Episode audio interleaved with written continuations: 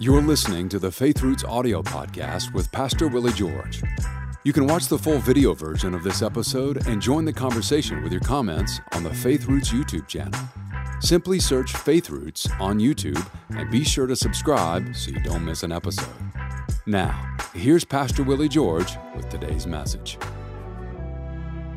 Hello, I'm Willie George. I want to welcome you to this edition of the Faith Roots podcast. And we're talking about the Psalms, and in this lesson, we're talking particularly about Psalm 1. So let's go back and we'll read uh, Psalm 1 and verse 3. We've covered Psalm 1 verses uh, 1 and 2, but let's go to verse 3. He, the person who meditates in God's word, meditates in the law of God day and night, he shall be like a tree planted by the rivers of water that brings forth his fruit in his season. Um, one of the things that you need to understand here is that what makes for a strong believer is relationship. The very word plant implies a relationship. If you plant something somewhere, it is automatically in relationship with whatever it is it's connected to. You plant it in the middle of thorns and weeds, then it's in relationship with that. It suffers from the exposure to those thorns and weeds. So if it's planted by rivers of water, now we're talking about a, a, a plant that is in a position to really thrive and to do well. Both commentaries that I looked at on this suggested that this tree is not a tree that's in a field, nor is it in a wilderness. And both of these authors, independently, hundreds of years apart, in fact, think about 200 years would separate my two commentaries. And both of them said this this is a tree that is planted in a personal garden. And I love that thought. That's a great thought. That God chose me, chose you he chose us to plant us in His personal garden. We are planted not in a wilderness, not out there where there is no care, but we're in a place that gets a lot of maintenance, it gets a lot of care, it gets a lot of uh, protection. That's what a garden is all about. Um, you know, we have uh, some trees in, in the immediate backyard, right outside our back porch. And those trees we chose specially for that area because we knew that the wrong tree wouldn't do well there. And uh, we have a sprinkler system right there. Um, there's a retaining wall that water seems to hold there a little bit more than it does in the big broad yard. And so we sought after trees that like wet feet, trees that, that do well where there's a lot of water. Uh, we had some trees that were there in the beginning that didn't do well. They did not thrive because they didn't do well with wet feet. But these two trees we put there, and I'm blown away at how much they've grown. They are the trees for that spot. And that's the idea here behind he shall be like a tree that's planted by the rivers of water that God chose to put us right where he put us. And I got to tell you, sometimes we feel like we're in the wrong place. That, uh, but I'm going to tell you something. There is no wrong place with God. When you come to Christ and give your life to the Lord, the Lord sees where you are. I, I remember years ago there was a young man in our church who wanted to get into full time ministry, and he came to me. He's going to Bible school. He was studying. He came to me and said, "What can I do?" I said, "Serve." Hang out in the church. Be here when you can.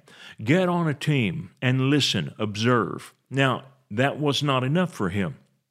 He felt like that what he needed to do was to immediately begin to tell everybody what he thought. He wasn't ready. He wasn't skilled enough. He didn't have enough training to be in a pulpit ministry yet, but he was determined that he was going to do that. So he left our church after about a year or so, and I could tell he was restless. He un- plugged himself. He uprooted himself. It wasn't long before there was a divorce in his family.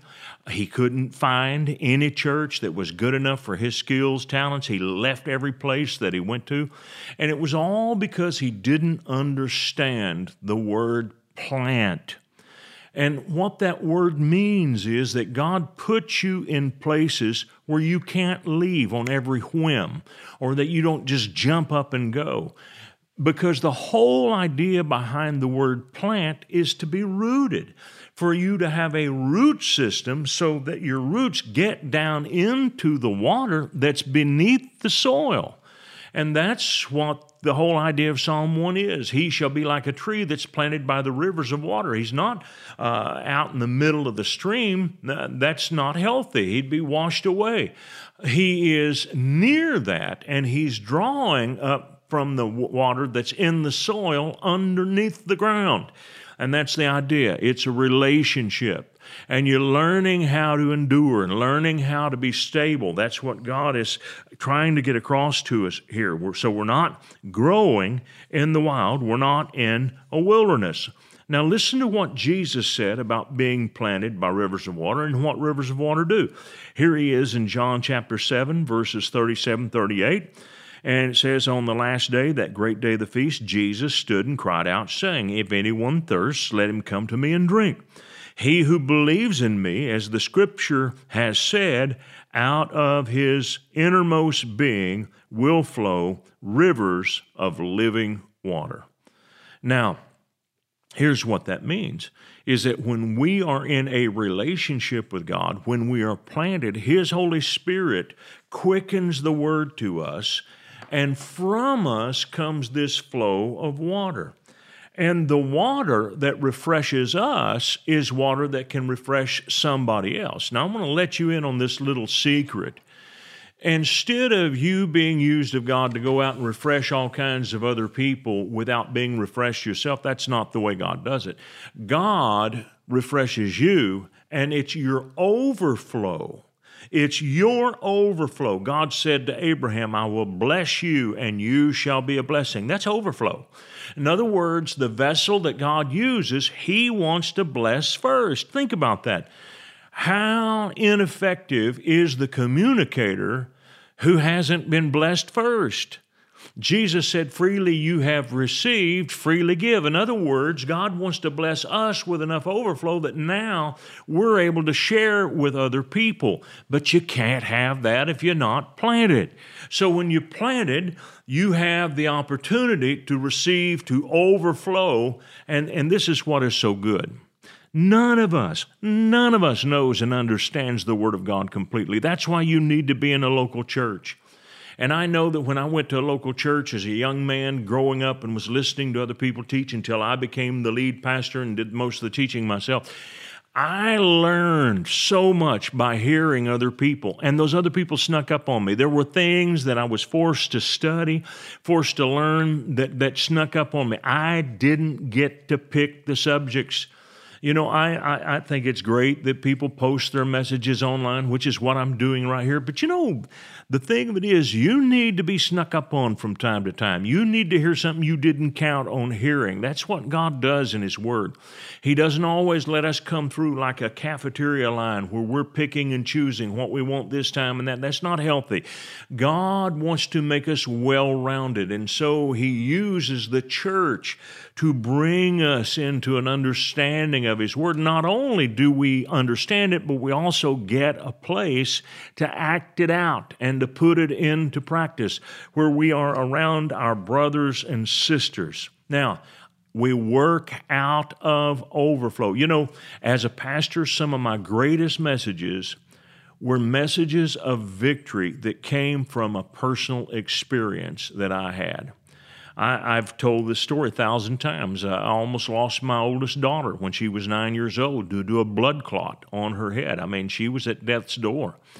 But we stood on the Word of God, and God gave me a scripture. He actually gave me the scripture 20 years before we ever had the experience, and I knew it. But that day, when I was confronted with this disaster, listening to the doctors describe the blood clot on her brain, he reminded me of that scripture. I stood on that scripture. My wife stood on that scripture. We got our daughter out of the jaws of death. Now, we had a great victory, but you know what I did? I told that story and I preached that message and I told that story over and over and over again. Out of my overflow, I ministered to hundreds of other people. I cannot tell you how many people have written me, told me I was able to save my children based upon the story that I heard you preach, and I heard it over and over again. So we work out of overflow, and that's what Jesus is saying. Blessed is the man who doesn't walk in the counsel of ungodly. He's like a tree planted by the rivers of water, or she's like a tree planted by the rivers of water. We draw up that water in the, the soil. We pull it up through our root system, which is, an, is a, a relationship. And it's through that that we overcome. Wow. Now, the Bible says, as we continue in this, he brings forth his fruit in his season. Now, that's an important part of this psalm, very important, because you don't have victories every day.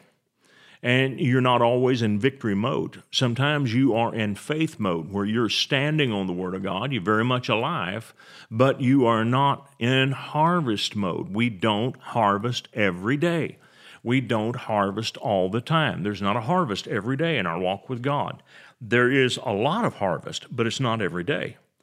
So here's what happens while you are not in harvest and you look over at your neighbor, your friend, the, the person who's in a small group with you. You look over at them and you see them rejoicing because they just got a huge bonus or they got a promotion on the job or they got blessed with a new car or a new home. Something happened and at the same time, you are in the battle of your life. And you know what? It's easy to be upset that someone else is being blessed when you are in the middle of suffering. And I want to read a scripture to you. It's from the book of Romans, chapter 12, verse 15. Rejoice with them that do rejoice, and weep with them that weep. Now, we're always pretty good about weeping with people who weep. Most of us don't have a hard time with sympathy. We can, we can show sympathy and empathy to other people. But here's where we have a hard time and that's rejoicing with someone else who is getting the promotion that you wish you had. but you have to learn to do that.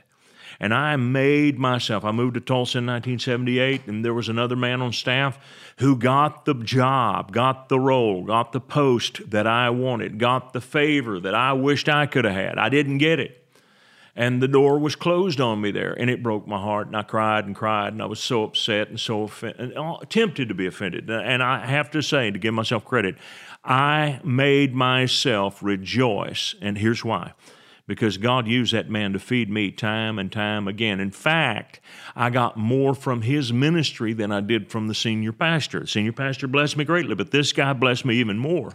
And it was because I learned to rejoice in the promotion that God gave him.